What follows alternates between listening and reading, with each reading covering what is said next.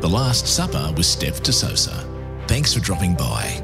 Come and suss Steph's Life Spice. All her socials at spicy steph dot com. Hi, and welcome to the Last Supper podcast. Thanks for joining me. Thanks for dropping in. I guess I want to explain a little bit about the Last Supper and where the idea came from. When I was trying to explain what the Last Supper podcast was going to be, I thought about my own personal experience. And just before I joined MasterChef, my, my big kids, their their dad passed away. And I, I remember on that day thinking to myself, I needed to feed them something. I needed to feed them that showed them how much I love them.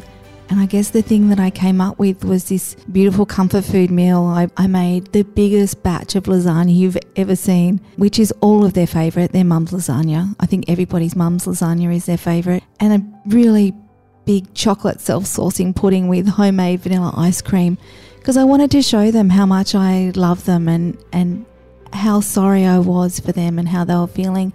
It just gave me this idea of what food really means to everybody. And And when you're really at the end of your life, what do you want to do? You want to think about all those beautiful memories that you have with your family and your friends. And that's really what the Last Supper podcast is all about. Grab a wine and D M Steph.